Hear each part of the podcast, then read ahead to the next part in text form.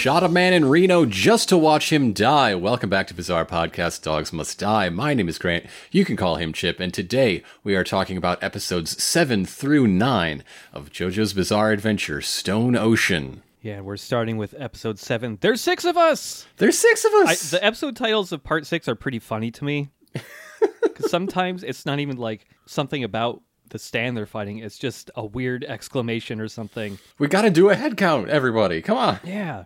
So we start off with a, a short recap of the past few episodes of just kind of you know establishing what happened to to Jotaro, Jolyne's motivation, Hermes getting a stand, and you know the discs and all that stuff. All, all the high level stuff of the previous two episodes. Yeah. And then Emporio reports to Jolyne on the lore from the previous episode. Yes, informing her about the discs and all that. Um, one little thing that happened that we didn't see in the previous previous episode is uh, when McQueen is defeated and you know like dead from electrocuting himself. Hermes takes the memory disc that popped out of his head and slotted it back in, and he came back to life. Mm-hmm. His eyes just went boop. So now Emporio is very sure that hey, if we can get these sta- these two discs back from Whitesnake, Jotaro can come back to life. Yeah, yeah. And he he's been tucking all these big CDs away on in his pants uh, for safekeeping. uh, and he he hands over the McQueen's memory disc over to Jolyne so she can watch the the memories on there and maybe find some clues. And the plan is to like give that back to him eventually when they're done with it. And Not giving him the stand disc Yeah. back though. That's that's a little too dangerous. Yeah, we're gonna keep that wherever wherever Emporio lives in the prison. He's just gonna use that as a coaster or something. No one needs that stand. It's a bad stand. It's a bad stand. It's a really bad stand. It's really bad for the user too. Nobody wants Yeah. that stand. mm-hmm. So so Jolyne slots the memory stand in her head to to like scrub through the the white snake footage, uh, uh, looking for clues. Mm-hmm. But meanwhile, oh crocodile. crocodile.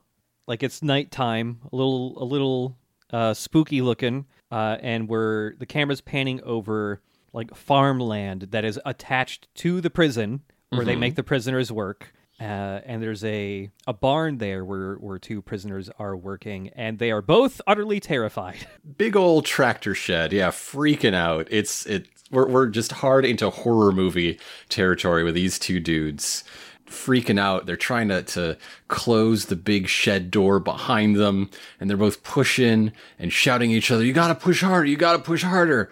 And then one guy like freaks out because there are uh, uh, detached arms there, like, ah, ah, bro, you lost your arms. And the other guy turns around and says, Bro, those aren't my arms. And it's the first guy's arms. I, it, like verbatim, he says, "Bro, those aren't my arms." And so the armless guy, who didn't realize he was the armless guy at 1st mm-hmm. gets grabbed by a big goo mass. This is a very gooey part of JoJo. It is, Everything's yeah. gooey. a, a giant mass of writhing like black goo from like the X Files grabs this dude and pulls him through the the little gap still open in the big metal door. Uh, and we briefly get a look at a weird face. Yeah, there's some sort of slug monster in this this goo mass. Yeah, and uh, before the other guy can do anything, he's just on the ground, terrified. He also gets scooped up by the goo and pulled into the, the back of the the barn. Uh, and they are probably they're dead. They're They're definitely dead. they're extremely dead. it will be confirmed later as if we need it. Yeah. But now it is time for the OP. Love it. It's great. Mm-hmm. I really like this song actually. it's it's a really good one. like it didn't need to grow on me, but it still has, right? Yeah. Yeah.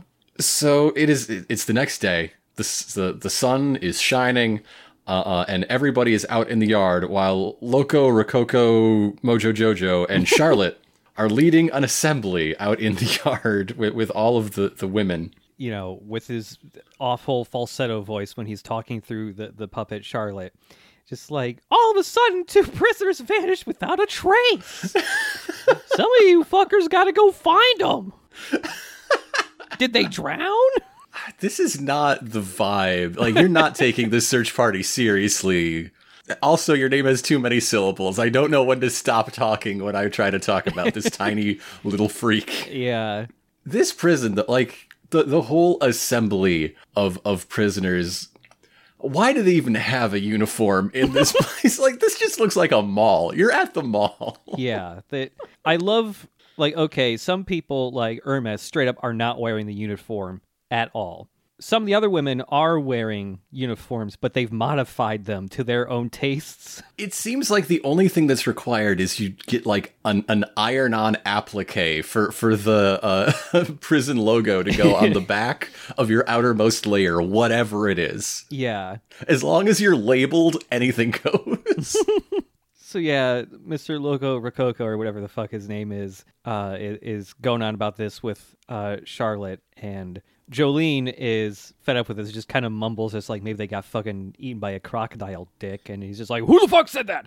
Uh, and so he, the prison is putting together a search party. They're going to force about five or so prisoners to go out and search for these two missing guys. I I do enjoy how offended Charlotte gets at the implication that she, the puppet, ate the prisoners. Yeah, Her diet is criminal free, thank you. And she mm-hmm. holds that word for like eight seconds. yeah. such thing. My diet is criminal free. Thank you. So, so yeah, they're assembling a search party. There is absolutely nothing in it for you other than I don't know something new to do today. There's there's no like cash reward or or time off sentence or anything. Get to stretch your legs, I guess. It looks I like a nice day out, so I don't know. It does look like a really nice day. It's got like those golden wind style wispy clouds out today, and that just seems pleasant. But but Jolyne raises her hand and and Hermes uh, follows suit. Uh, and Gwess is just like, what? Nope, nope. Uh, I got shit to do, and it's not this. yeah. And this is when a, a different prison warden who will be get a little more familiar with throughout this episode introduces uh, how they're going to keep all these ladies on a leash. Time to put on the specially branded uh, wrist buckles called like a virgin's.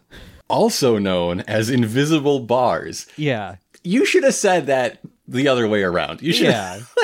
the official name, like a virgin's. These are bomb cuffs. If mm-hmm. you like try to do anything to tamper with them, they will blow up. If you are more than 50 meters away from this prison warden who is also wearing a, a similar style cuff, you will explode. Yes, yes. It's like a bomb collar, but for your hand. Yeah. And I, I guess the idea is that it just blows your hand off. You are dismembered, and that is the threat. Yeah. Because I don't think they're allowed to kill you in prison. I, I, I'm not saying it doesn't happen, but Yeah. I don't think they're supposed to. Yeah, th- I don't think they would be explicitly designed to straight up just blow your whole ass up, just your your hand. And he even says, "Sure would suck to wipe your ass if you're missing a hand." I guess he's not wrong. yeah, So it's time to set out. Uh, the, the search party is Jolyne. It's Hermes. It's three silhouettes. yes, and they chase the ATV to keep up and not be exploded. yeah. This dude's driving on a weird ATV four x four thing. Uh, so yeah, they have to they have to sprint to keep up with him. This guy is delighted to fuck with these ladies and constantly have them on the verge of exploding all of their hands. But but as uh, we see the, this group of five from behind running after the ATV, the the three unnamed ones do get colors and uh, design finally. Yeah. So he's shouting orders at all of them to, you know, spread out and search different areas. Uh, and so Jolyne and Hermes kind of team up to search different areas, check out like an old shed. And have the chance to like talk about the Yeah. plan and what they're doing. Why did you raise your hand? What what's the angle here, Jolyne? Mm-hmm. Uh, so uh, I just have written here disc smelly. Why did I write that in my notes? Oh, yes. Hermes is asking uh, Jolyne, like, hey, I looked at McQueen's memory disk, but did you see anything new or different when you stuck it in your head? And she mentions uh, she hates putting other people's memory disks in her head, or at least the one she, she has done that with, uh, because it makes her smell a really weird bad smell when it's in her head. Disc smell. cool. So we see what it looks like when Jolyne uh, uh, searches through the disc, and it looks like she got killed by Xena, that with Yeah. this disc stuck in her forehead. Yeah, spinning very quickly. Yeah, she could have got shot by that one disc throwing gun from Unreal Tournament. Uh, yeah. So we are we are seeing uh, or rather when Jolyne has this disc in her head, she sees the memory of um, uh, McQueen, McQueen's meetings with Whitesnake. Mm-hmm. And he's very clearly in the same tractor shed from earlier in the episode. Yes, yes, and he's got a great big stash of discs in there. One one of them was Highway to Hell, of course, and, and so th- this is the memory of him receiving his stand. But hey, if that's the big stash of discs, that's somewhere on the farm. Mm-hmm. I'm I'm I'm looking because that's probably where Star Platinum is. We need that. We got to find it. Uh, and like Hermes didn't notice that clue of like the stash of discs because it's it's like a blink and you miss it thing because it's uh when when White Snake is pushing the disc the stand disc into McQueen's head, uh, there's like just a very brief reflection on the disc of the tractor like behind them. Mm-hmm, mm-hmm. And Hermes is just like, so the whole reason you're doing this is to save your dad's life, and then Jolyne immediately gets embarrassed. Oh no, nobody could know I'd rather have my dad be alive than dead. oh no. no, but my dad sucks. So meanwhile, this this guard that is never named. Yeah. I think Loco Rococo is the only guard so far that's been named. Yep. Even though a lot of the guards we've seen do recur because they're all Yeah, freaks. yeah. You, like you can't forget all their messed up skull shapes. We got another one coming. but uh, this shockingly regular man looking guard Yes. spots some some gator poop and instead of thinking, "Ah, a clue to find, I don't know, maybe an arm or a foot or something and close this case," he thinks, "Ah, I can do pranks." Yes.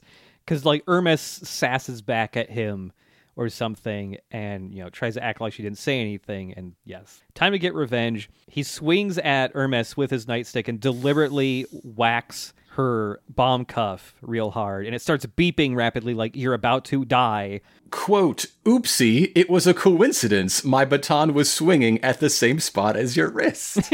yeah what a coinky dink. and Hermes is like begging him, like, "Please God, turn the wrist off. Turn the turn the turn the wrist bomb off, please. This sucks. Please. Why is it beeping so much?" And this is when he like claps his hands real loud and like trips her, makes her fall right onto about to uh, uh, fall onto the the gator poop. This is such an elaborate trick. It is! Like, and it all hinges on her losing her balance in this precise way. It's not a good trick. No. And maybe one of the funniest instances of a JoJo episode playing the JoJo's about to kick ass music theme.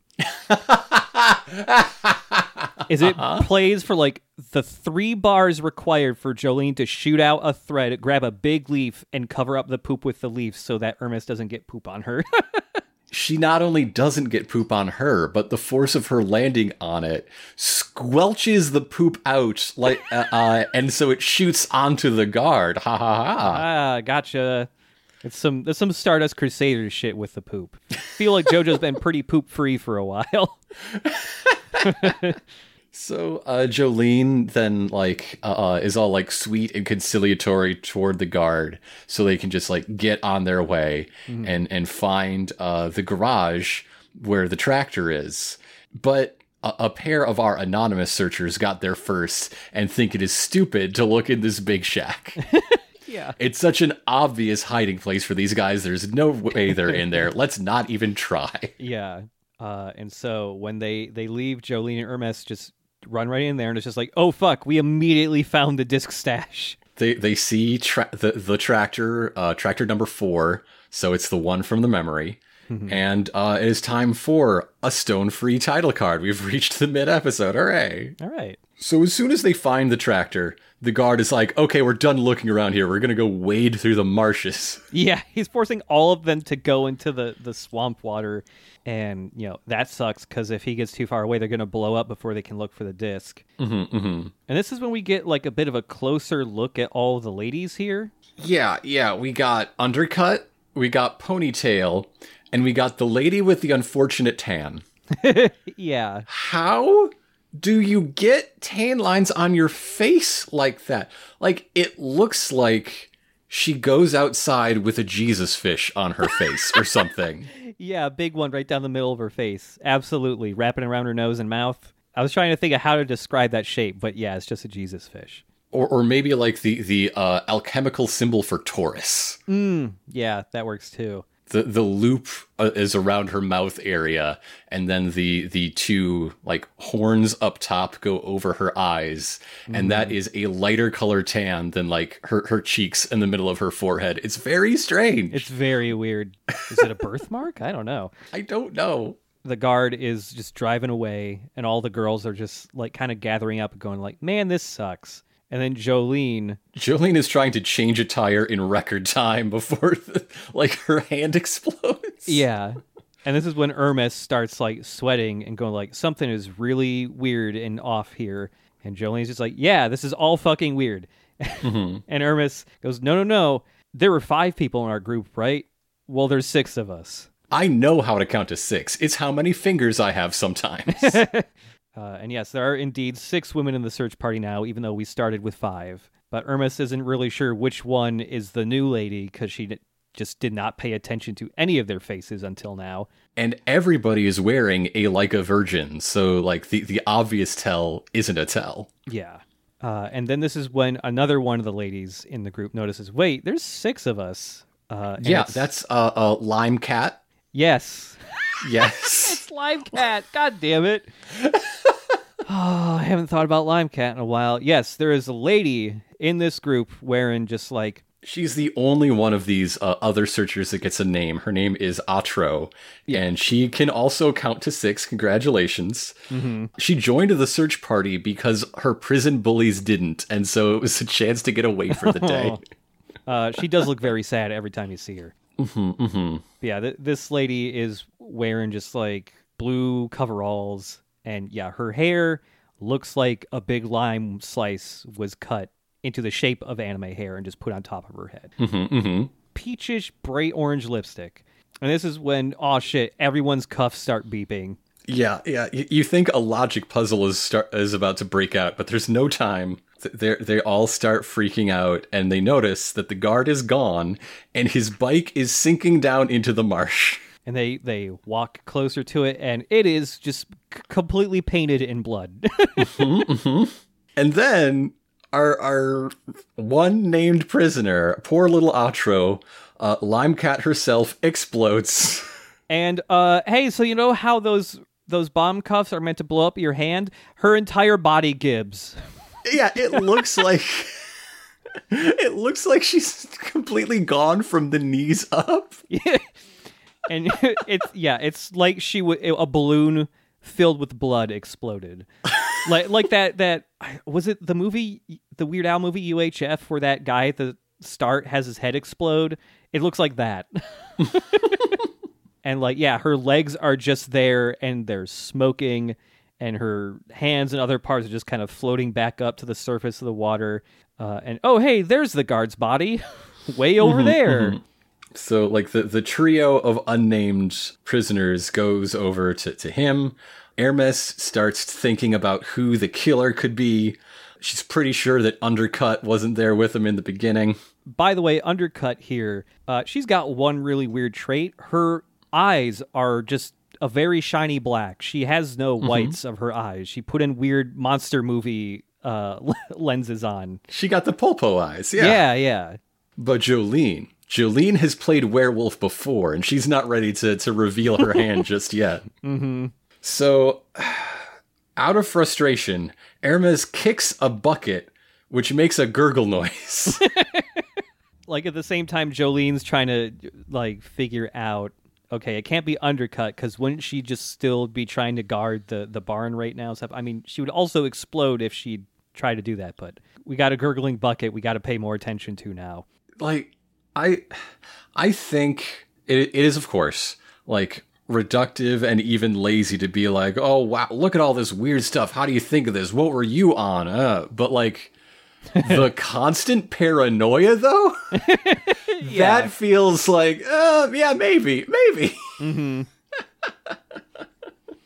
because if you look at a bucket and think that thing could murder me th- that's That is not someone in, in, in like a, a an unaltered mind space. Yeah. Now, if Jotaro did that, I would not question that because he's been around so fucking long. He knows basically anything could kill you at any any time, and if there's How a is he involved, so calm?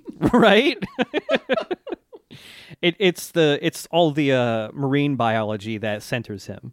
Yeah, that's that's why he's always going out into the ocean. He, he can just like be overwhelmed by the size of it all and, and really focus and center Yeah, it's himself. very calming. When you believe it, but Jotaro is way into meditation now. So so Jolyne wonders about their next move just long enough for Hermes to be kidnapped by a bucket and dragged down under the marsh.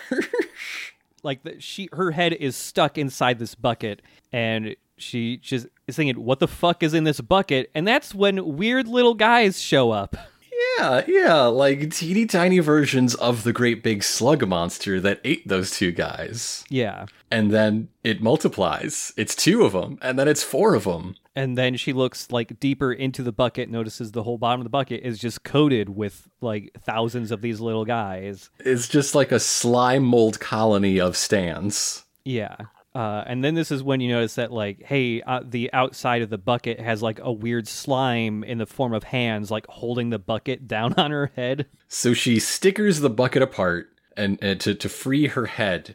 But there is this slug colony wrapped around her neck as she shouts out to Jolyne. At this point, Jolyne sees that she Hermes is being dragged across the surface of the water by this weird slug monster thing, and it's just in a completely humanoid humanoid form now. uh, And this is when Jolyne does a pretty cool thing. It's like, hey, the water is really dangerous. Don't go in there. And so Jolyne shoots thread out of all five of her fingertips on her right hand and like has it wrap around one tree branch and then extend out towards one like in the middle of the marsh and uses that to like create a little thread bridge for herself to run across. Yeah, she basically knits a strap to run along uh, uh, over the water. Yeah. Uh, and this is when we like we've seen this in action before, but this is like the first time the rule is like stated. So when Jolyne uses lots of thread, holes start tearing open all across her body where you can see the string underneath her skin. and the more thread she uses, the more her own body like gets used up as thread. And so if she uses too much thread, she can hurt herself or die. or do some other things that we're about to see. But yeah, because so she's running along at top speed. She jumps off of her her uh, suspended strap to deliver a double flying punch. it looks really cool. It looks pretty cool. but the this stand uh, blocks the punch and then punches clean through Jolyne's gut, except not. Because she didn't have a gut there. Ha ha ha. Yeah. JoJo's trick. JoJo's trick. She she made such a large hole from using so much thread that her stomach is just a void. It's just now. a socket to grip around this stand's forearm and hold it in place. Uh, so this is when she's able to get uh, in a big kick against uh, th- this guy's head and then She do a- kicks this thing's face off. Yeah, and then punch rush it. Uh, and she notices when she does the big punch rush, one of the three ladies, like on the side of the marsh, just fucking collapses and dies. Mm-hmm. it's a it's a very different stand design from normal, I would say, though. Okay. So this thing looks like it comes from X Men Evolution. Yes, Yes. yeah, It's got robot legs. It's Mm-hmm. it's very like it's actually got like a differential gears for Yeah. hips and yeah. or maybe it looks like a mid 2000s Transformers cartoon, but it definitely Oh, has yeah. mid 2000s like Fox Kids energy. Yeah, it's definitely like that kind of skinny, sleek, like black and gold color scheme that I feel like you saw a decent amount. Mm-hmm, yeah, it does feel a little like mid two thousands Transformer design just because of how like kind of skinny it is. It doesn't have a stomach; it just has a big metal pole, Mm-hmm. like spinal column that goes up, where its upper torso is just kind of stuck onto it. It's basically got the same head as the little the little As- weird is the little shrimp version of itself. Yeah. Yeah. It's got cinnamon bun eyes, which are very fun. Oh yeah, those are pretty good. Sort of steel cable strips uh, uh, that define its face, like one going over the cheeks up to the, to the skull on each side, and one on the center line, and that one turns into something between a ponytail and a satellite dish. Yeah. is great.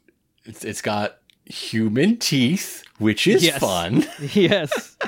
and its legs, like from from the hips down, it's just like black skinny legs. But once you get to the knees, it's like more exposed, like metal, like ball joints with just two rods sticking out And uh, big gold buckle shoes. yeah, I like this guy. This is a good yeah. guy. It's it's a cool. It's a one of the more unique stand designs we've seen, while still being a humanoid stand. too. Mm-hmm, But yeah, this one, like especially compared to like Kiss, you know, this one's design isn't crazy busy because it's really only has like three colors, just Mhm. silver, black, and a, a accent color of gold. But yeah, it's cool looking. I like it.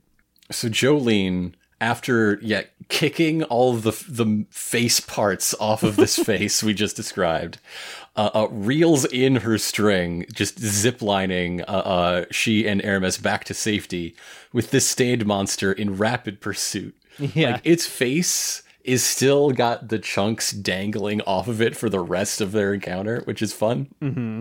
Uh, so so as they're escaping, Jolyne is thinking to herself about how, wow, this thing is so fast and so strong. It seems to violate stand rules like every other stand does. yeah. So yeah, they're like zipping across underwater really fast, but it the, the stand has grabbed Jolyne's ankle, uh, and this is when Hermes is just like, "Hey, I put a sticker on that guy's arm, the one that's grabbing you right now." And so Jolyne just kicks the the uh, sticker off, which causes a, a copy of this guy's arm to appear, and then slam into into itself and and shred its own arm off its body. but it reforms. It reforms and sinks back down into the marsh. Meanwhile, up on uh, uh, solid ground, Ponytail has grabbed the guard's radio and is calling in for assistance because things have gotten bad. Yeah. But Hermes, she stands up. She shouts at them all, hey, join my social deduction game right now. That's the end of the episode. Yeah. Which brings us to episode eight, Foo Fighters. We recap those those final moments, and Undercut is the first one accused of being the murderer, while Ponytail and Weird Tan get asked if they remember her from the beginning. and Ponytail doesn't remember Weird Tan being there from the beginning either. Hmm. Although Jolyne looks over at Ponytail's nosebleed and is like, hmm, I kicked a stand in the nose. but but that's not why she's bleeding. She's bleeding because the lady with the weird tan punched her. Hmm. Hmm. Hmm. and now everybody's attention goes to Jolyne because you're asking a lot of questions. How do we know you're not the murderer? So, sh- so then Stone Free comes out and, and just knocks Ponytail to. Just knocks her to the ground. Yeah. This is the most violent werewolf game I've seen, I think. Like actual physical injuries involved in this. The third rule of Fight Club is we like to play a round of the resistance, you know, just so everybody can get the vibe of the room. uh, so so Hermes looks over Jolyne and is like, How did you know it was her? And she didn't. Her plan is to just knock all three of them out. Yeah. She's caught in the middle of the Okuyasu gambit. Uh, uh, when Undercut grabs her wrist, and all three of the nameless prisoners start talking like aliens. Yeah, the it's the the twist here is that uh the all of them it's the All answer is them. all of them. mm-hmm. Jolyne punches one of them down to the ground, and then this is when all of them start oozing black goo out of their mouths and eyes, and they just start melting. Uh, weird tan, her jaw just like falls off. As she's absorbing the other's ooze puke. yeah, because the two pukers were original searchers all along. If you like rewind to the beginning, you'll you'll see like they you got it right. But they died and have been replaced by the stand ooze. Yeah. While the weird tan one is a, a invented person built out of spare parts from the two dead guys the night Yes. before. yeah. That's how she the the stand has a cuff too. And then her face splits open. Yeah, just right down the middle to reveal an even weirder stand head inside. Yes, yes. So uh, uh, this second version of the same stand is it's really like a second draft of the same design. It is there are a lot of small differences. Like the feet are much more robotic. There's this pinch under the knee and above the calf that speaks to to really like non-human anatomy whereas the one we described previously those are just skinny jeans The- a, a Yeah, person's legs could look like that if they wanted to Not these ones. Some fucked up looking legs. But the biggest difference is it's got a very tall, thin uh, uh, head. Like this is a totally non-human head. Yeah. And instead of human teeth, it's got little uh, uh, three fangs, one coming from the top and two from the bottom, make a little sucker mouth. The, the nice, friendly cinnamon bun eyes on the, the previous one are now just like angry, angular, uh, yellow outlines of, of black, beady eyes. Yeah. Ooh. Ooh.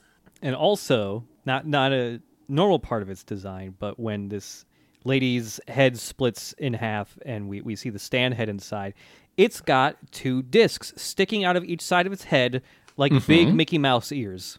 Yes. it's Florida. Like they're not that Yeah. far. Yeah. And so the OP plays. And uh, it is time for the stand to give us its its raison d'etre. Uh, uh, it is willing to do whatever it takes to protect the gis- the discs gifted by Whitesnake. It is the disc stash guardian Yeah. because Whitesnake gave a stand to a bunch of pond scum Yes. which gave the pond scum intelligence Yep. and uh, absolute undying loyalty for like uplifting its existence. yes. The stand is also the stand user, mm-hmm, mm-hmm. basically, because all of its intelligence and ability to become a humanoid form is from its its own stand power. A- aside from that last part, you could say the same of Jolyne with the way her guts work when she's sending That's- strings out. That's true, yeah. Uh, it's something that I find really interesting that, that I really enjoy about uh, part six's stands so far Mm-hmm. is that a lot of them are really biological and, Yeah. and like the the physical and metaphysical line is is much blurrier, much much more complicated than than stands in previous parts. Mm-hmm. But but yes, this stand, who's still not named, uh, the the thing that it do is be, because it is plankton, it needs water, needs to be wet, loves to be wet. But because it has a job inside a, a shed, needs to get water. Where does it get water? It eats people. yeah. So Jolyne's plan is like, hey, we have to kick this thing's ass and never let it get near water. Mm-hmm, And this is when the stand shouts its name. I am Foo Fighters. or as it's localized in English, just FF. Just FF. It's that's fine, I guess. And then it starts quoting uh uh then it starts quoting astrophysicist Fred Hoyle. yeah. There was Who a lot. There was a who told it about Fred Hoyle? there was a lot in that memory disk. I guess. Does this okay? So does this mean Whitesnake scooped out the memory disk of a human being first and then threw it at some plankton? Because I don't think he can just make a memory disk. I think he just takes them from other people. I don't know. Maybe some of its murder victims had library books on them. I don't know. Maybe. Anything can happen out there. so specifically, this stand is talking about Fred Hoyle's contention that intelligence predates life on Earth mm-hmm. and goes on to extrapolate the idea of, of an organizing principle of intelligence that is beyond anything anyone can truly understand, that even extends before the Big Bang. And hold up, let me stop you right there. Fred Hoyle did not believe the Big Bang existed. You you started making up your own shit somewhere on this path. You, you know the story of how like the Big Bang theory was named by someone who was trying to discredit it, giving it a derisive nickname in an interview. Yeah. That's Fred Hoyle. He named the Big Ah. Bang as a joke. That's the same guy. All right. I did not know that. Uh, the, the part that actually comes from him, he was talking about panspermia. He believed, like, if you run the numbers, mm-hmm. organizing organic molecules in a way that becomes self replicating, that will eventually, through like evolution guided by natural selection, become just the, the great wide world of life. But just that, that first step to get self replicating parts is so unlikely that it must have started somewhere else and landed here in Right. like organic compounds in in uh, uh, meteor impacts or whatever. Right. And then the stand books it. And then the stand books it, yeah.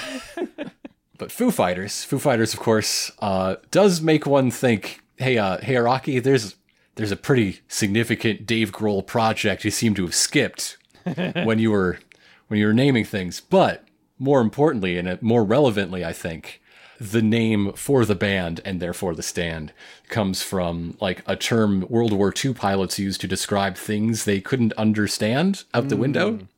like which have all been folded into UFO lore starting in the 50s and beyond. oh, okay. So yeah, you, you want to talk about alien shit, there you go. Alien name, Foo Fighters. Aliens. So yeah, right before Foo Fighters like books it, Foo Fighters says, "It's painfully obvious I'm more intelligent than you."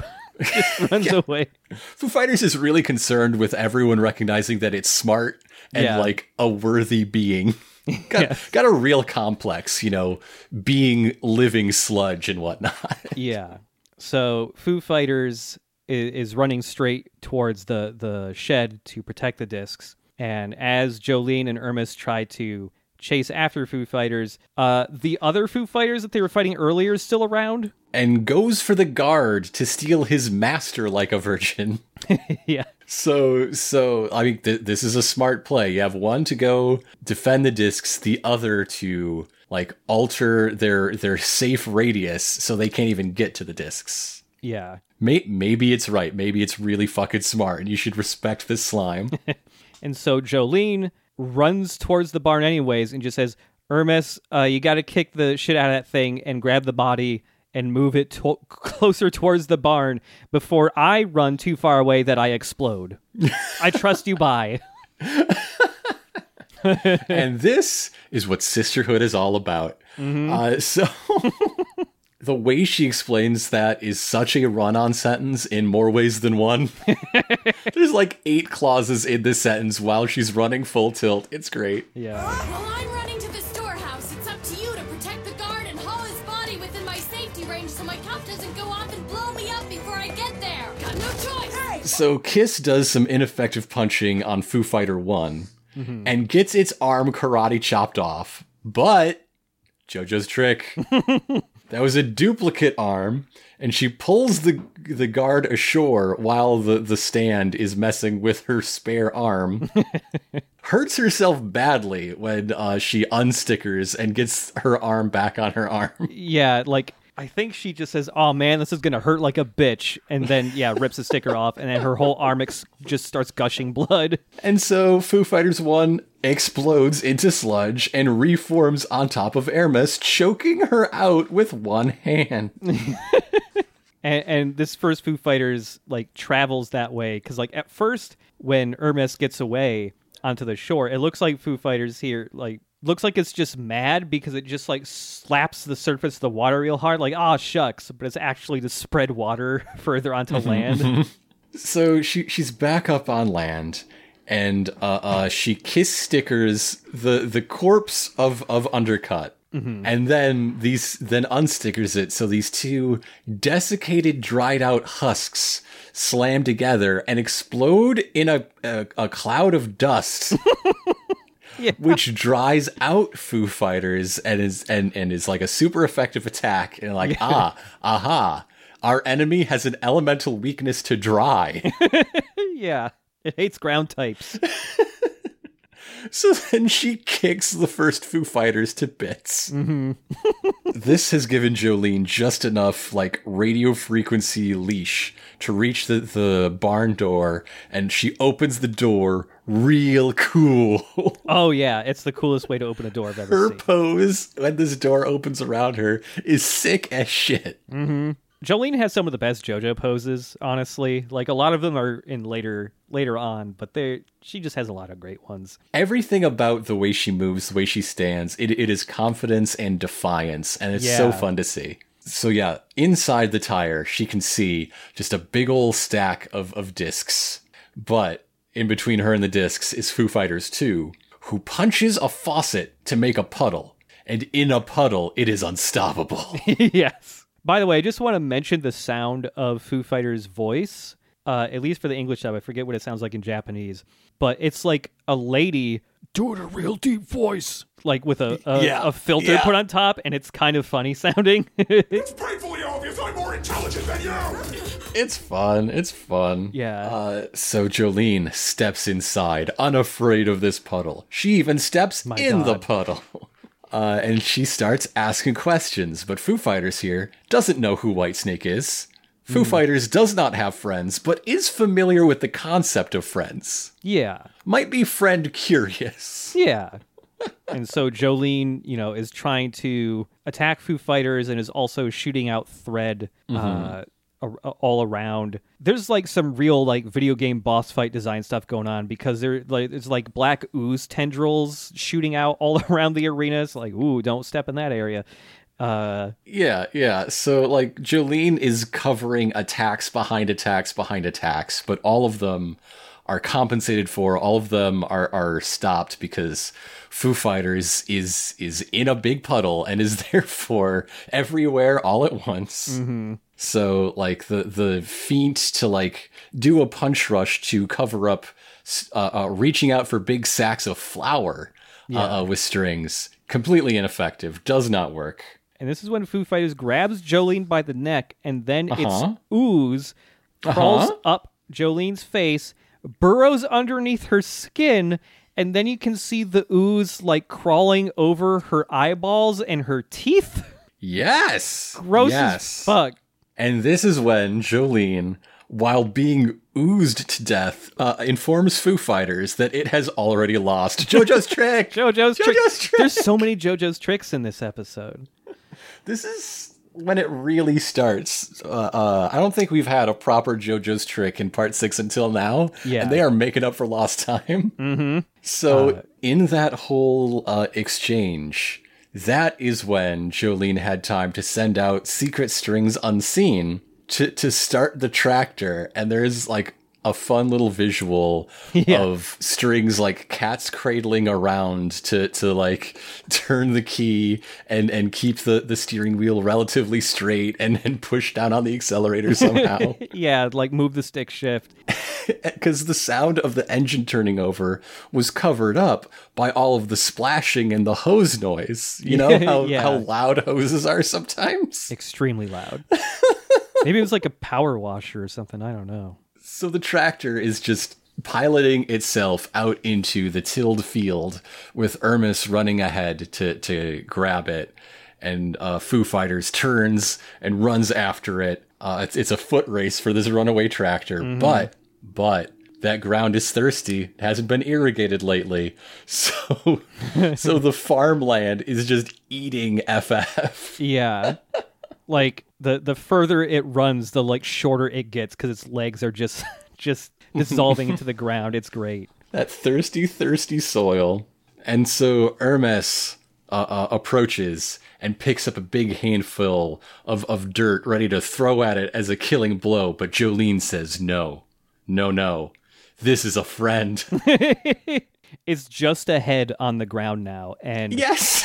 It, it like fucking like fucking uh wham in part two where he's just a head on the ground and jolyne like wrings out a little cloth of water onto its head to, to keep it alive mm-hmm. and jolyne is just like hey this thing's really just defending its right to live it doesn't Yeah. actually care about whitesnake it's just the way it, it continues to live so what if we are nice to it and just give it lots of treats and water. And she even says that, like, hey, it's not human. You can't judge it by the same standards. Morality is for humans. This thing is a space beast of sludge.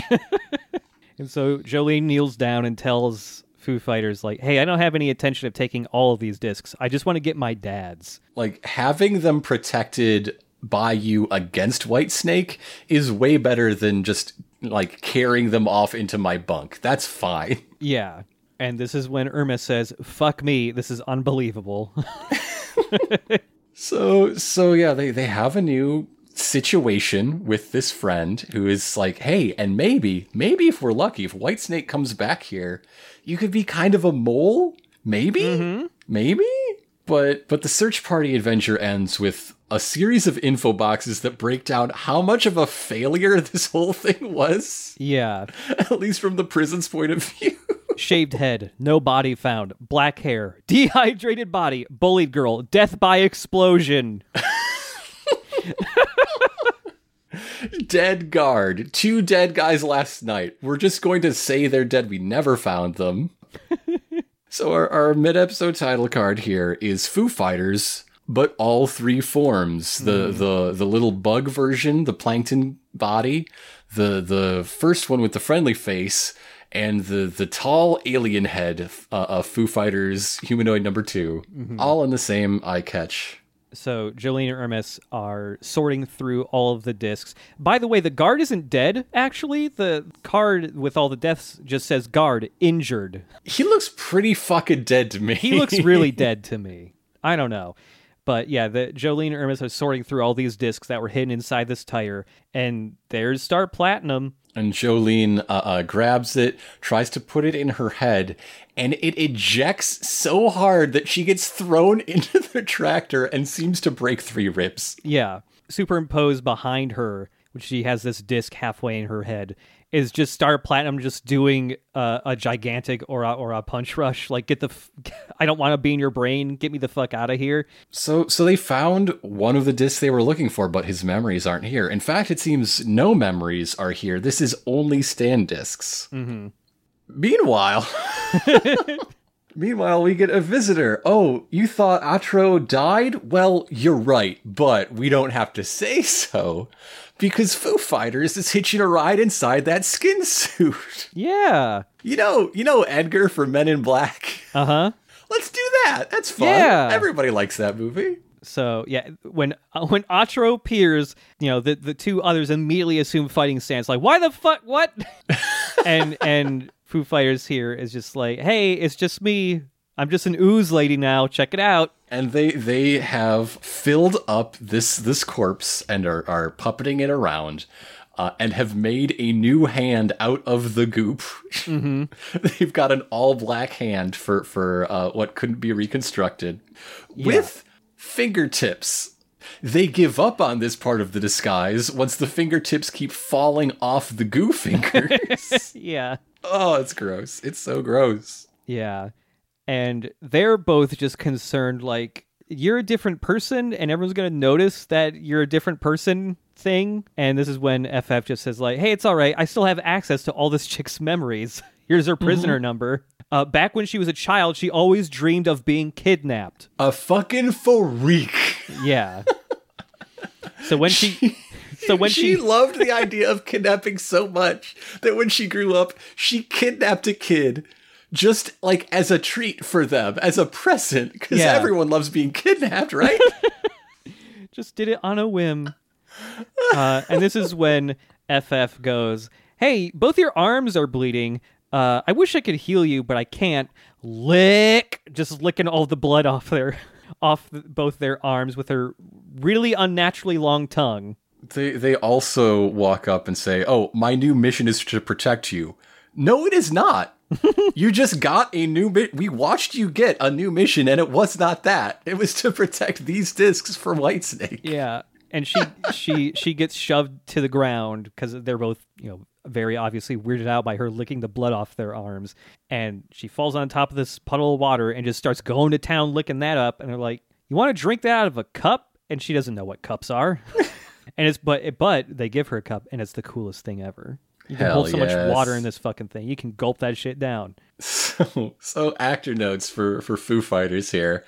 Uh, Foo Fighters' is Japanese voice. She played Stocking in Panty and. Uh, Oh, okay. Also, Killua in Hunter Hunter. Oh shit! Okay, I'm pretty familiar. and she that. dubbed yet another of the Fury Road wives. uh, while Foo Fighters' English voice uh, was Ichigo in Darling in the Franxx, Hmm. Hildegard in the Legend of the Galactic Heroes remake, uh, and often works as an ADR director. Huh? Okay. Uh, they are married to the guy who voiced one of the unnamed dead men in the previous episode that the search party went after in the first place. That's fun. Oh, slurp up that blood, yum yum yummy. Yum. So yeah, Foo Fighters here is just just a gremlin, just a weird little gremlin who does not understand your Earth ways. and and Foo Fighters is mentioning th- this stash of discs are all of the discs that uh like you can you can put any stand disc in your head but that doesn't mean it's going to work like it might just eject because you don't have the constitution for it or whatever you got to be a big beefy guy to have star platinum in your brain There's only one guy on Earth that can handle Star Platinum. so so this is the reject pile, basically. Yeah. All the stands that that don't have a home uh, uh, for one reason or another. and this is when they notice like ah shit the guards are are coming So, so yeah, all the the memory disks must be held somewhere else, somewhere even safer by Whitesnake, where he is surely trying to understand the the great secret of Jotaro Kujo, which I have to understand is why he settled down with a lady wife. yeah Does she have gills? What do you see in this woman? i'm pretty sure i honestly jotaro seemed asexual he seemed to have no interest whatsoever Much like his beloved starfish. yeah Are are starfish? I- don't know. I don't know. so Whatever they do, it's probably fucking gross. Yep. Uh, and this is when it's like, oh shit, the guards are coming. We have to find some way to hide the Star Platinum disc and get it inside the prison. And this is when Foo Fighters goes, "That's easy. I can inflate my boobs whenever." To the the cheers of millions of people on the internet. I shall make myself biggly jiggly and slot that disc right in there. And so she does. Why is that? You are slime in a lady suit. Just like swallow it. What are Yeah. you doing? Just eat it. it's flexible too. You could put you could swallow that disc. Just wrap it up like a little burrito. Shove it up your exploded wrist. yeah. Aside from the desire to be recognized as an intelligent being, Foo Fighters' other desire was just to have a huge rack. I think. Relatable. so they have just enough time to square away a cover story. Basically, they heroically saved this guard from a gator, but from all I could tell, he still died anyway. I don't know. Yes, and simply only three ladies were mauled and, and killed and dehydrated by a gator. and thankfully, the exploded one is unexploded now, so we don't have to explain an explosion away. So sometime later, it is sundown, and Whitesnake is checking out the, the disc stash, and he finds them all missing. That tire is empty, and he wonders at Jolyne becoming a threat in her own right. Quote, did she defeat that incompetent guard? well, maybe you should have got a competent one, huh? this this is a you problem. You caused this. Yeah, you fucked up. This is a hiring issue. And this is when, around the corner, the entrance of the barn, a more heavily armed guard asks, uh, "Hey, father, it's getting late. We should go. We should go back to the prison." Mm-hmm, mm-hmm. And then this is when we see Whitesnake's user, Father Pucci, the Father prison's priest. Pucci. They have every episode. They don't even know it yet, but they have been asking, "Where's Pucci?" so let's talk about what this dude looks like because Yes. it's something. So Father Pucci uh, is a young, like I don't know, mid to maybe late twenties at most, black guy with white hair that has like strips, you know, shaved through it. So the the He has facial hair in places facial hair does not grow. yeah. He has forehead hair.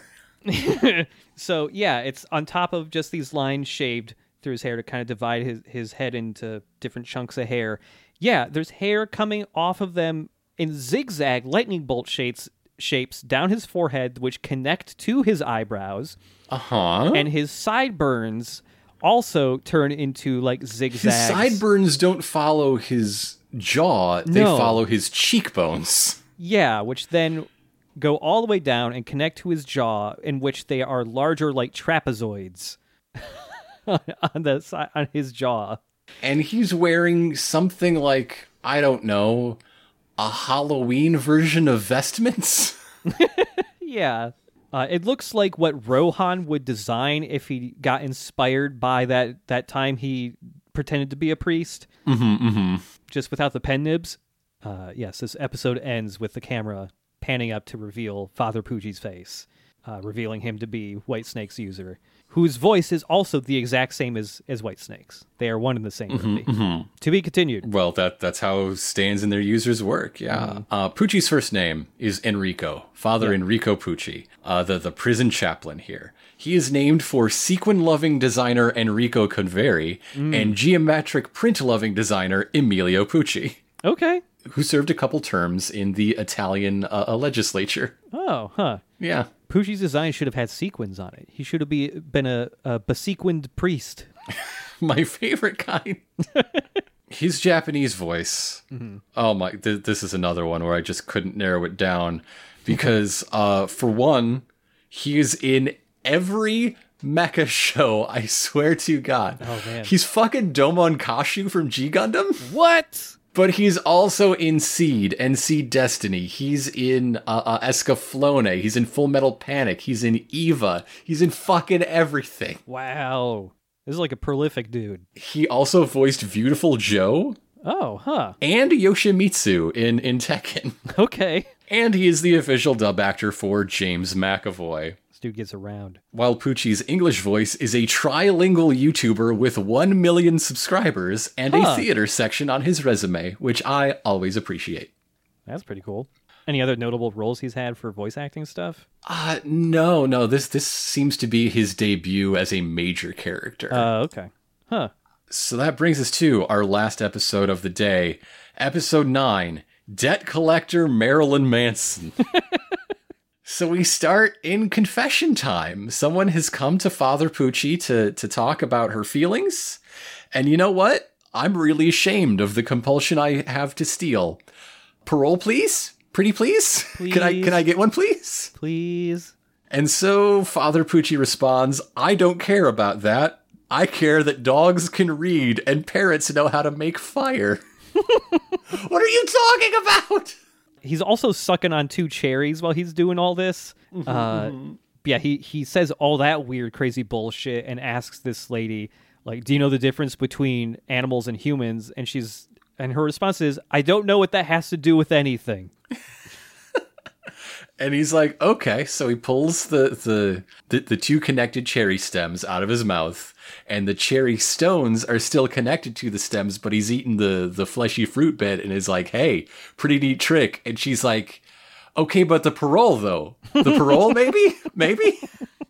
Uh, and he just says, I'll make sure to put in a good word. And as she gets up out of the chair, her hands clasped together, like, oh, thank you, Father, he g- puts his hand on the back of her head and uses her momentum to just crush her skull into the side of the table. Slams her forehead into the corner of his desk gush of blood because because he noticed that that compulsion to steal was coming out. She's been like light fingering uh, uh taking one of his his big gold crosses. Mm-hmm. we can't have that. But you know you're just the sort of person i need. Let me grab a pair of discs here.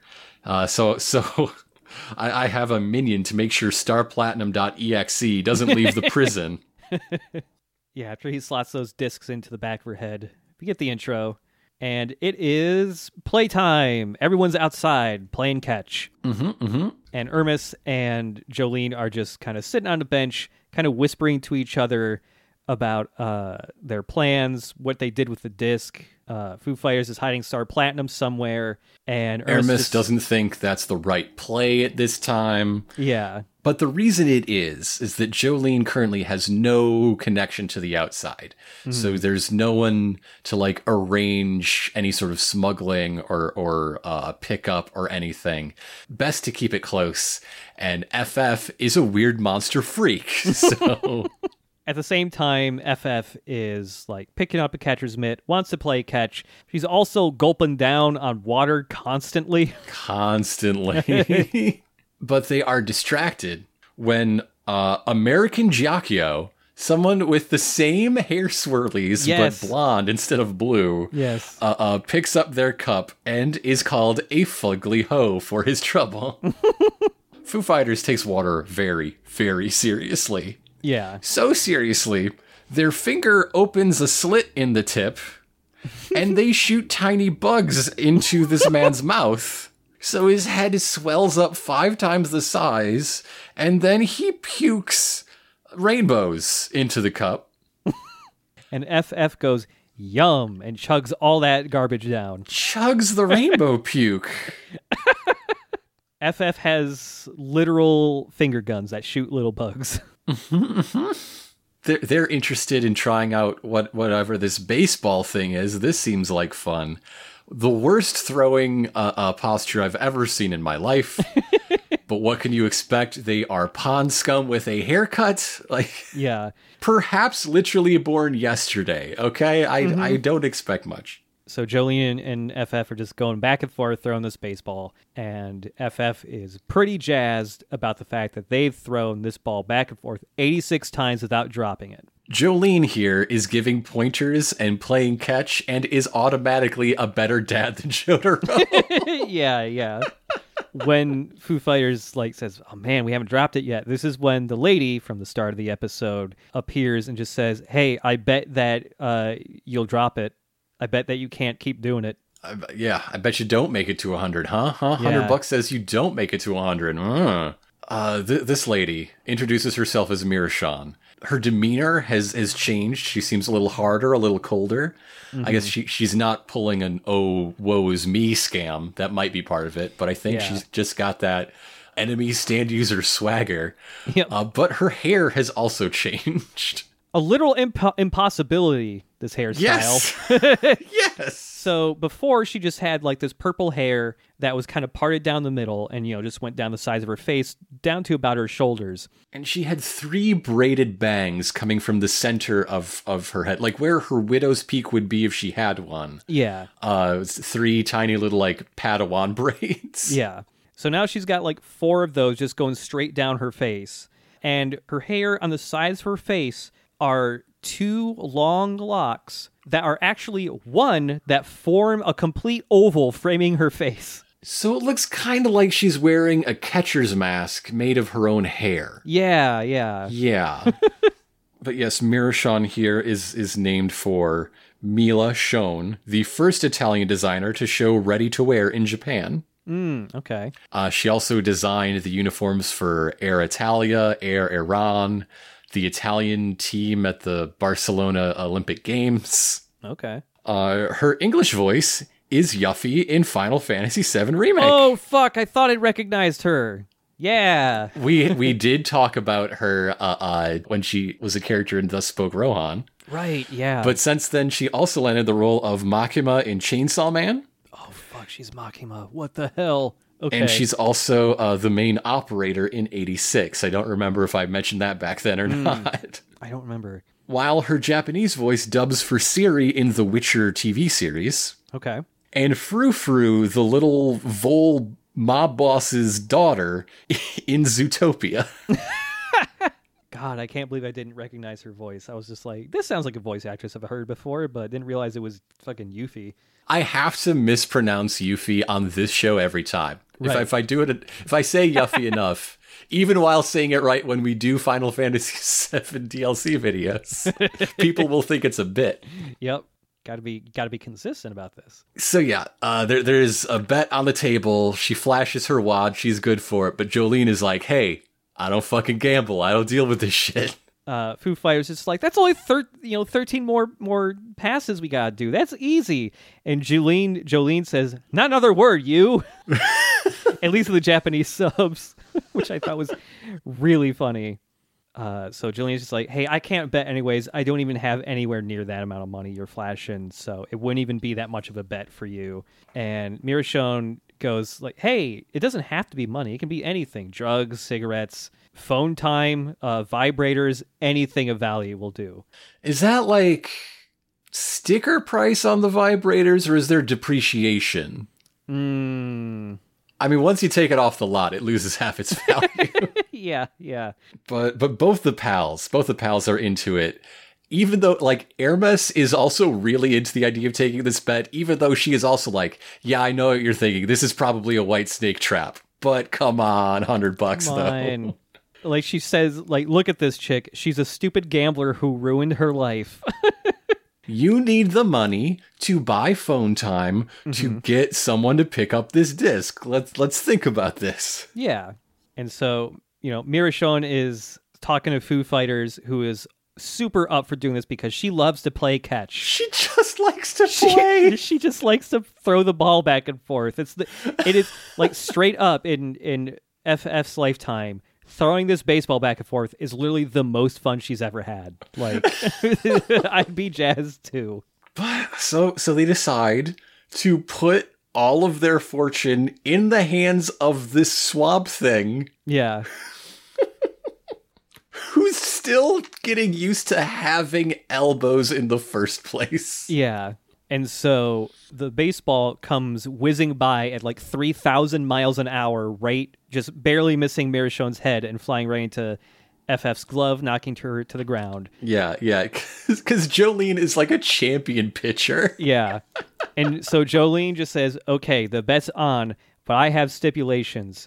If you make any sounds, raise your voice, or even move from, we- from where you are standing, the bet is off. And Foo Fighters, as as this goes on, uh, gets very upset anytime they think Mirashan is getting anywhere near their water. yeah.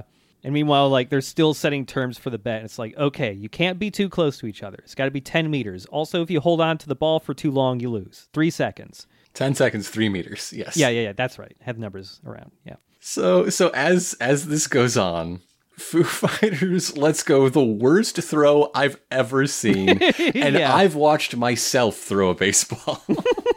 it's like forty five degrees off. It's terrible. So Jolyne has to dive for it and catch it, and she slams into the bench, but she's still got it.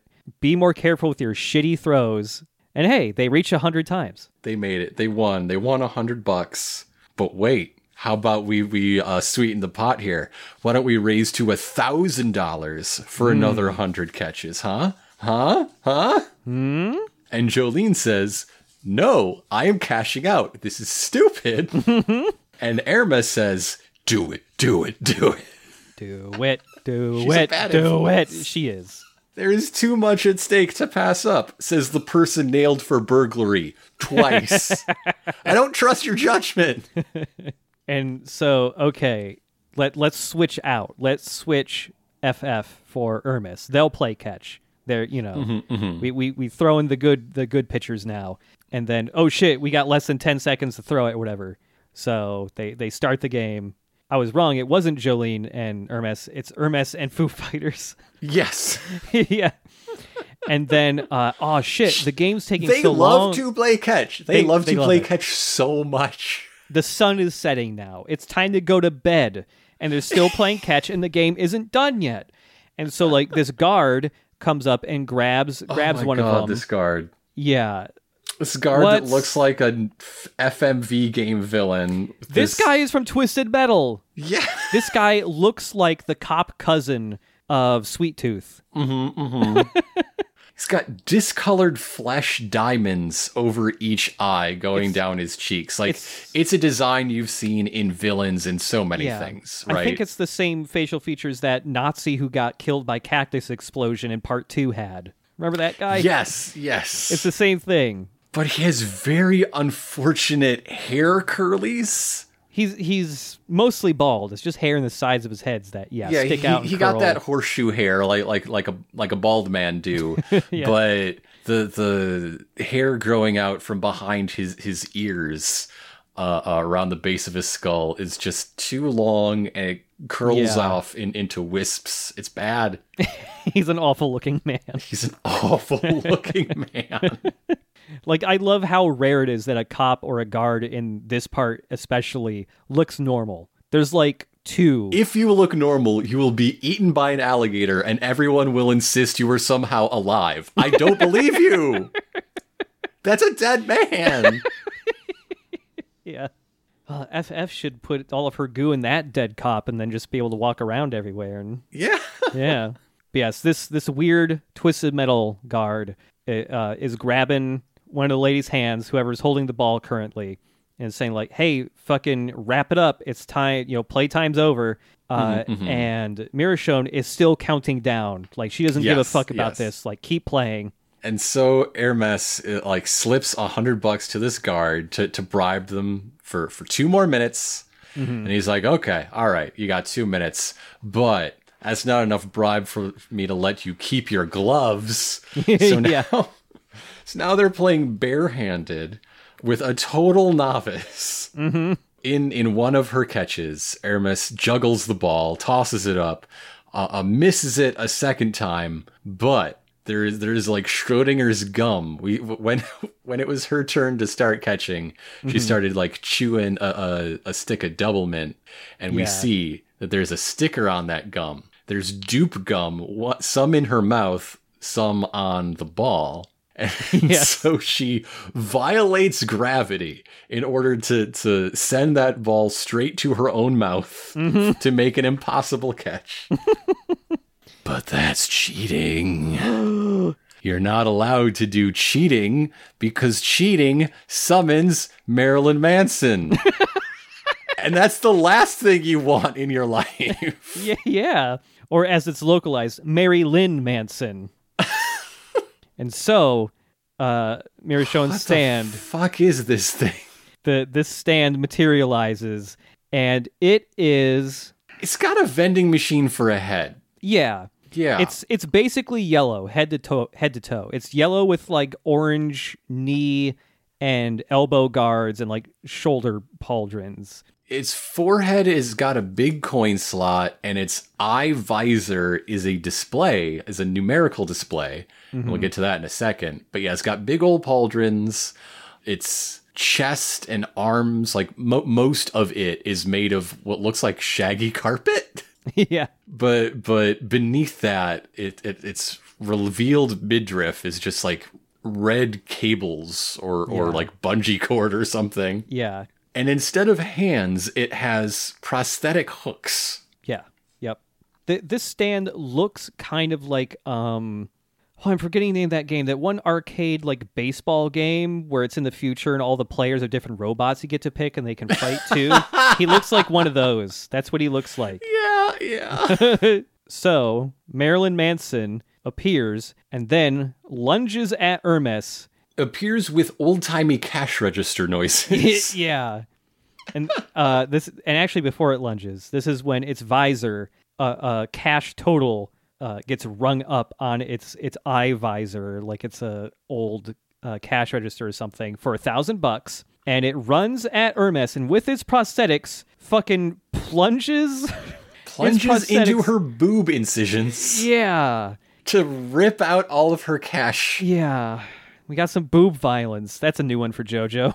Well, I mean, that's where Irma keeps her teeth. So, yeah. and so, so yeah, there's a $590 balance remaining.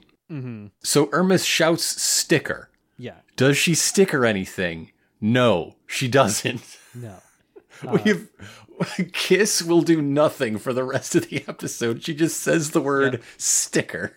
And that's when, uh, yeah, Marilyn Manson still has five hundred ninety dollars left of debt to collect, and so it plunges its hand into Hermes's gut all the way through her back, and stuck on its little prosthetic hand is one of her organs. It's a liver. It's a liver. It's a liver to cover the balance. She, they do a Mortal Kombat fatality with the liver.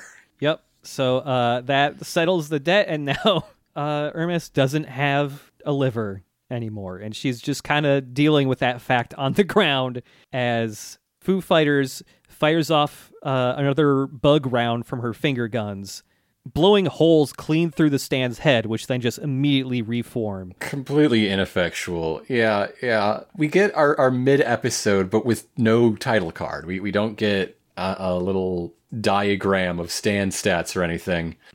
So Jolyne proposes, all right, all right, Let's do a thousand throws to settle up, huh? Huh? How's that sound? You like you like that? Is that a good game? Mm-hmm. You've got less than two minutes. That's 500 throws a minute. Yeah. You have to throw eight times per second. I don't think you're gonna make it. I know time can get dilated in this show, but come on now. Yeah. And so with this new bet set, the uh, Marilyn Manson just like sinks into the ground and like waves goodbye, kind of, as its arm descends into the ground and disappears.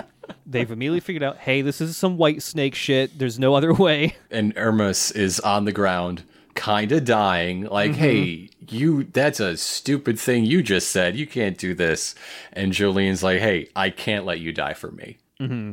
I got to get your parts back. Yeah, you need that thing. The three of them, uh, uh, you know, Foo Fighters in- included in this conference, is like, okay, but we can't possibly do this. How how are we supposed to to beat up this unbeatable stand? And Jolyne's like, don't gotta, just gotta punch this lady until she's dead. yeah. We we finally got our first like real just get the user stand fight. Yep. Johngalli A kind of was, but they were dealing with Manhattan Transfer a lot. Yeah. And so like their 2 minutes have have passed, but they have to keep playing. So they're going back into the prison, constantly throwing the ball back and forth to each other as they traverse the prison. Not just like going through the prison, but searching for Mirashan. Yeah. Staying uh, uh, at least, you know, nine, ten feet apart, tossing the ball every 10 seconds or less. Got to follow all the rules because you see, the, the way that Marilyn Manson really works is like so many gamble stands before it, it knows what is truly in your heart. Yes. It is summoned to make a judgment when you know, when you're being most honest with yourself, that you didn't do everything to uphold the, the game. Yeah. So that is why you can't say, ah, yard time over, let's call it, because then Marilyn Manson's going to come for you. it doesn't really come across at all in the English dub. Um, But there is like in Mirashan's dialogue, it does pay homage to the other gamble stands, the other derbies. Because in the Japanese dub, at least, whenever the bet is set and the terms are agreed on, they say in English, okay. And she also does this when, uh, when the terms are, are set. Good stuff.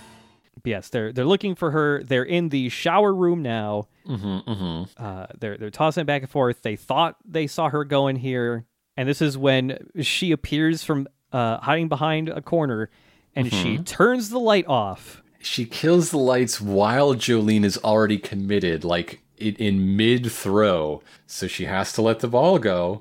And the thing is, Jolyne is a dangerous pitcher. Yeah, You know how you make sure that that your person who just learned to catch today always catches the ball? You hit him square in the face.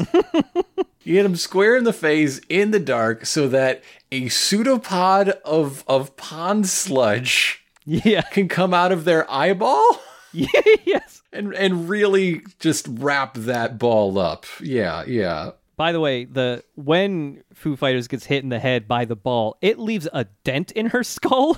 Which I don't know if Jolyne really just throws that hard, or if it's also because She throws that hard. I, that's what I choose to believe, but also that's a dead body with goo in it. Maybe it's a little soft now. Might be a little soft. So with 10 seconds, uh, uh, you know, back on, on the shot clock, Foo Fighters takes a moment to just blind fire into the dark in, in the direction of the sound of the light switch and hits Mirashan, who then bumps back into the switches, mm-hmm. re-illuminating the room. Hooray. So so they're following, just like leapfrogging as as they play catch, but lockdown approaches, bedtime, bedtime coming. Yeah. You can't throw from a closed cell to a closed cell. It doesn't work. Mm-hmm. So they're they continue to chase after her. Jolyne catches up with her and uses Stone Free to clock her right on the jaw real hard. In in the common area around the staging for like the food carts that go to the cells, because I guess some meals are done by delivery. Mm-hmm. Something about the Seven Wonders. Who's who knows? yeah. Mirashan's like cornered now and saying, like, okay, fine, take all the money and the liver. It's all yours. Stop punching me. please, please stop punching me. What do I have to do to get you to stop punching me? And Jolyne's like, uh, answer my questions. Also the liver, I guess. Uh, but Mirashon doesn't know what the hell a Whitesnake is. Yeah. You know what she does know? She does know she is standing inside the, the big elevator that takes th- that food cart up to the higher levels of the prison. so she pushes a button which closes the fence and the doors, and, and she and Jolene start going up while Foo Fighters is left down below, which makes throwing a baseball really hard. yeah. FF just has to sprint up the stairs Well, the second. well, first they shove their goo into Yes. the door to force it open. Yeah, so that there's enough time for her to toss the ball up the moving ele- elevator before it's too late. and then they run up the stairs to Yeah. accept it when, once they're they're back on the the upper level. yeah. But she doesn't catch it.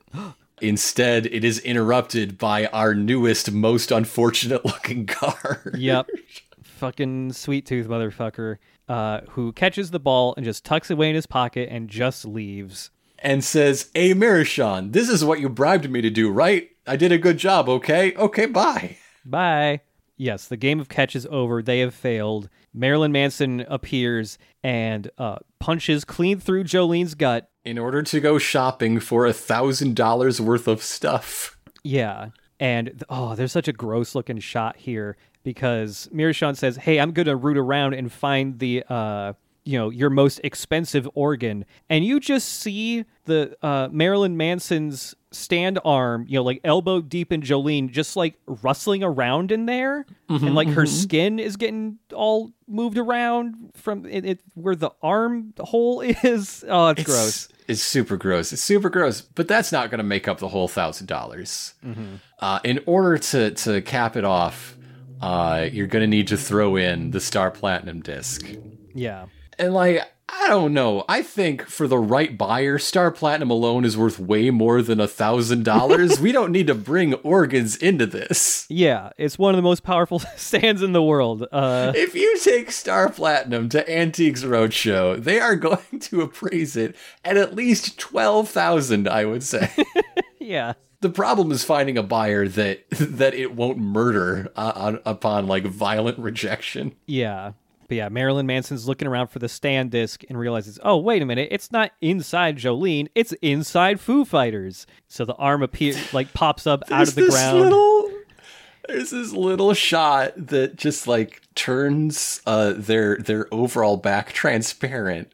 And you can see these tiny baby arms of, of the the goo sludge pressing the disc against Foo Fighters' back. yeah. It's very cute. It's, It's very really silly. cute. Mirashon is, is just cackling like, "Yes, I've won. I got your organ."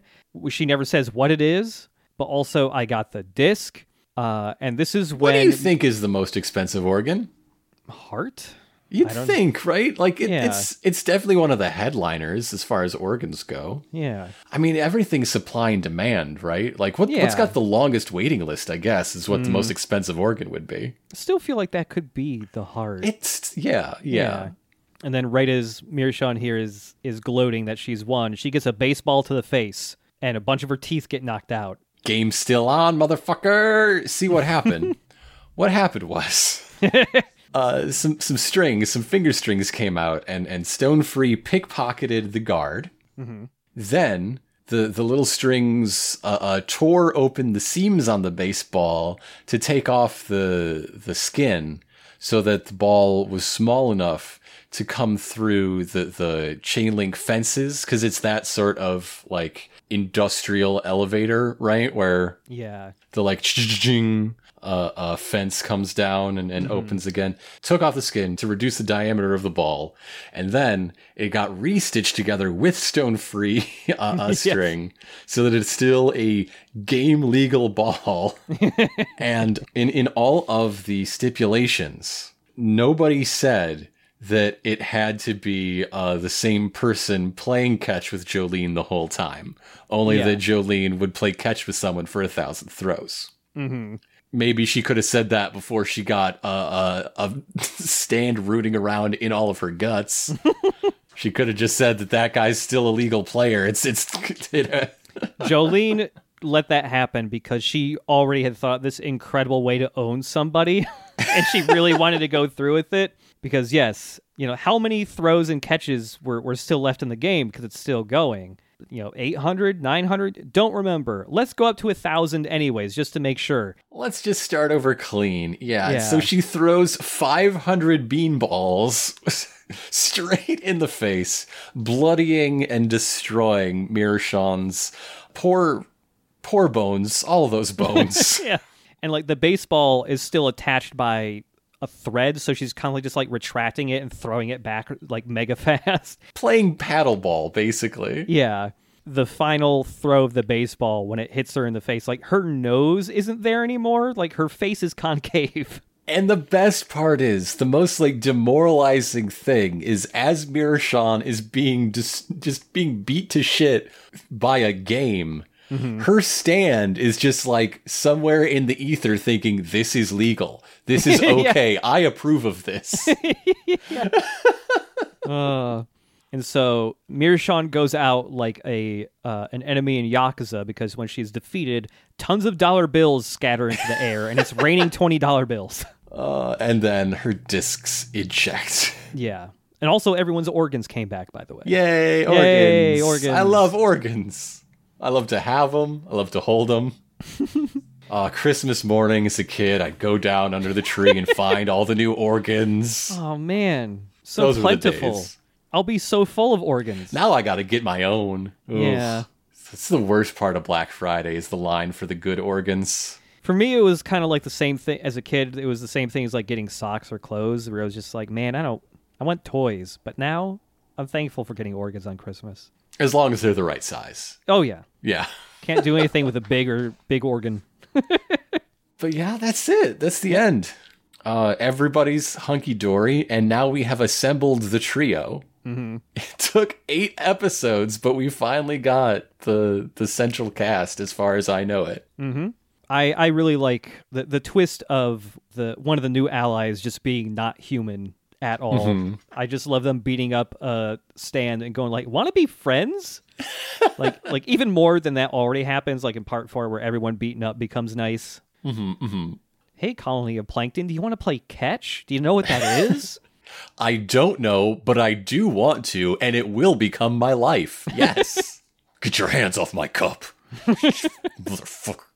No, they're they are great. They are so cool. I I do enjoy like noticing that as soon as Foo Fighters takes over this corpse. It mm-hmm. goes from an it to a they. There is an immediate and constant like pronoun shift in that moment. yes. When, once they start piloting Atroe, mm-hmm. the late Atroe. And yeah, the, if there's one character archetype that works on me a whole lot, it's the weird gremlin character. It's it's always just very enjoyable mm-hmm. to have the weird freak of the group who's extremely likable for being how for how weird they are. I like that. I mean, obviously, they're not very good at being human yet, but I like that they're not really trying to be. Yeah, they're just having fun, really.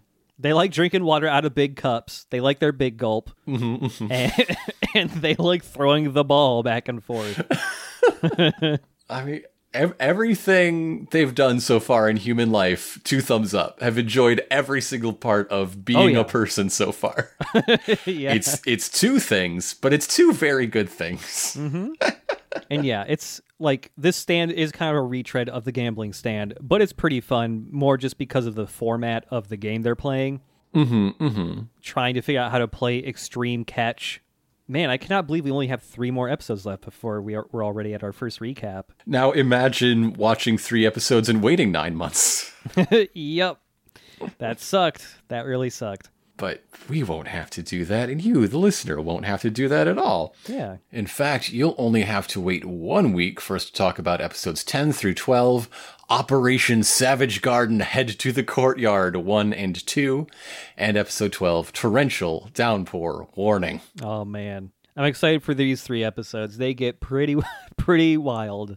It is, like, you, you were talking about it previously, but hmm. Jolyne is so assertive and in control and just, like, in the driver's seat for everything. Yes. to a degree that hasn't been true in any previous part, really. Yeah, yeah. Because our two Hamon boys were both kind of being led around by, by their teachers, by their mentors. Mm-hmm. while Jotaro was definitely first among the team, he was really in the team. Yeah. Jolyne is just like the instigator of pretty much everything. Yeah, like she immediately took charge uh, and is still like the very clear leader of everything. Uh, God, yeah, none of the other JoJo's are like that. When Ermis gets a fight after like she she joins the crew, it's because Jolyne told her to go do a fight.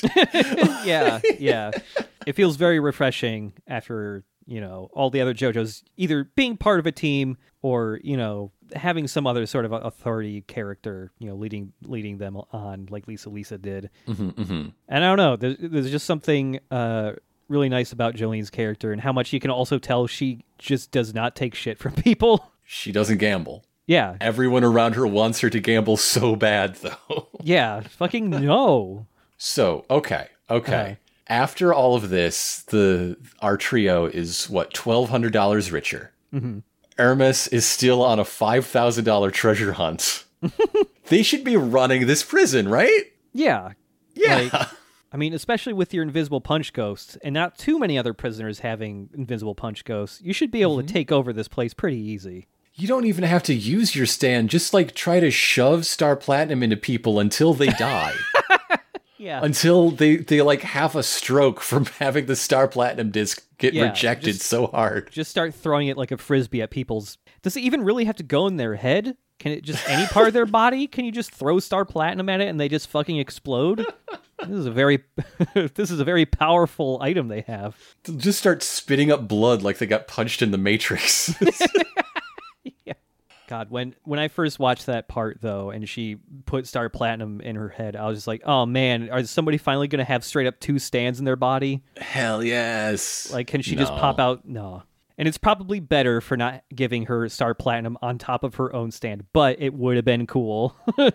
Uh, she's just got to get one of those like zipper folders full of for, for CDs, but it's all the like Oh, yeah. dozen stands that she can hot swap. yeah. she's got to get a disc changer installed in her brain.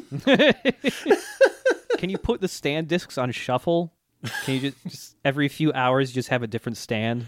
I think that's just what Ben 10 is. I don't know. I never watched it. Oh, kind of. I, I kind of, yeah. But yes, we are going to be back uh, next week, Boxing Day, Ooh, with uh, uh, the last three episodes of the first Netflix drop, learning about Savage Garden and Torrential Downpour Warning. Mm-hmm. While I'm talking about the future, I should say this is our last recording before Gextra Life 4. So once again, I'm sure we are about to have a great time, and you, the listener, will already be aware of how great a time we we will have had. but you can go check out Gextra, that's G E X T R A dot life, for the donation page for any last minute donations, all going to Hurley Children's Hospital in Flint, Michigan. Hopefully, by the time this goes up, the YouTube mirrors will have started uh, Yeah. uh, for the archive, and you can check those out as well. yeah. There, I I picked some real stinkers this time. Like Oh boy. they're all interesting at least, except maybe for Gilligan's Island. I'm not sure about that game. that might just be a stinker. I wasn't sure I wanted to pick that one because it just looked miserable, but I was just like, no, but Gex, that's absolutely within the era of TV mm-hmm. shows that Gex is constantly referencing. So I I'm gotta sure have, there there's definitely some Gilligan's Island lines in at least one of those games. yeah, pretty sure.